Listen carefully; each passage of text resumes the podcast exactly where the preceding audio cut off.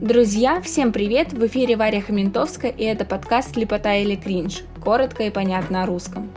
Каждый день человек произносит не менее 10 тысяч слов. А задумываемся ли мы о том, откуда взялись эти слова?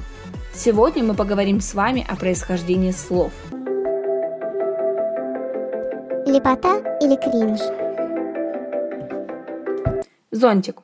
Само слово пришло к нам из Голландии, где его называли зендек, от голландского «зон» – солнце и «дек» – защита. Да, именно защита от солнца.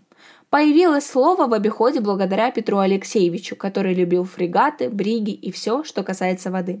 Так вот, для защиты от солнца и непогоды на юте, возвышении в кормовой части судна, где находились капитан, офицеры и чаще всего плавал под парусами сам Петр, натягивали парусиновый тент, который и назывался зандеком. Небеса. Этому слову филологи дают довольно логичное объяснение. Оно имеет отсылки к целому ряду корней из разных языков, но все они сходятся в одном значении. В латинском «nebula» – облако, в древнеиндоевропейском «nabus» – туман, облако и в немецком «nebel» – туман. Получается, что изначально слово «небо» подразумевало туман и облако.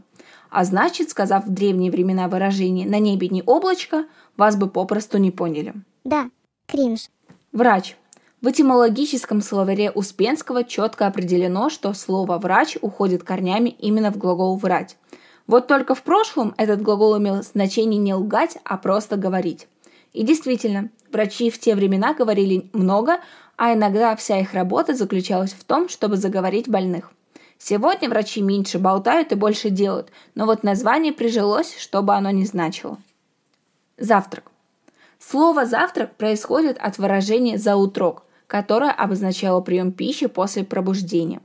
Завтрак имеет свои корни и в церковной терминологии, где «заутренняя» обозначает первую службу, проводимую ежедневно на рассвете. Эх, лепота. Ужин. Продолжаем разбираться с приемами пищи. Общеславянское слово «ужин» происходит от существительного «уг» – «юг» – «полдень». Соответственно, и означало оно еду в полдень, когда солнце стояло на юге.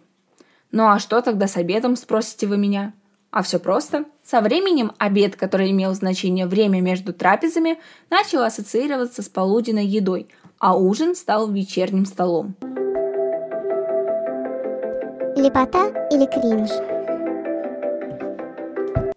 Сегодня мы узнали с вами о происхождении некоторых слов, которые мы так часто используем в нашем обиходе.